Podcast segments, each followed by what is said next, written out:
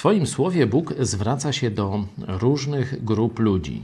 Wręcz bezpośrednio adresuje swoje przesłanie, jakby list do określonej grupy ludzi, być może do ciebie.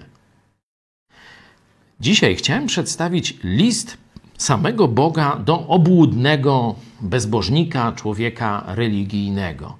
Zobaczcie, jak to leci.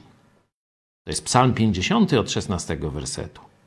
Lecz do bezbożnego rzecze Bóg. Po co wyliczasz ustawy moje i masz na ustach przymierze moje? Wszak nienawidzisz karności i lekceważysz słowa moje. Gdy widzisz złodzieja, bratasz się z nim, a z cudzołożnikami zadajesz się. Ustom swoim pozwalasz mówić źle, a język twój knuje zdradę.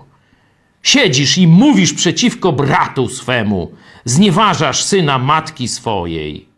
Czyniłeś to, a ja milczałem. Mniemałeś, żem tobie podobny.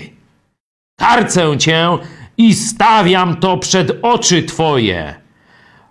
Pojmijcież to wy, którzy zapominacie Boga, bym was nie rozdarł, a nie będzie ratunku.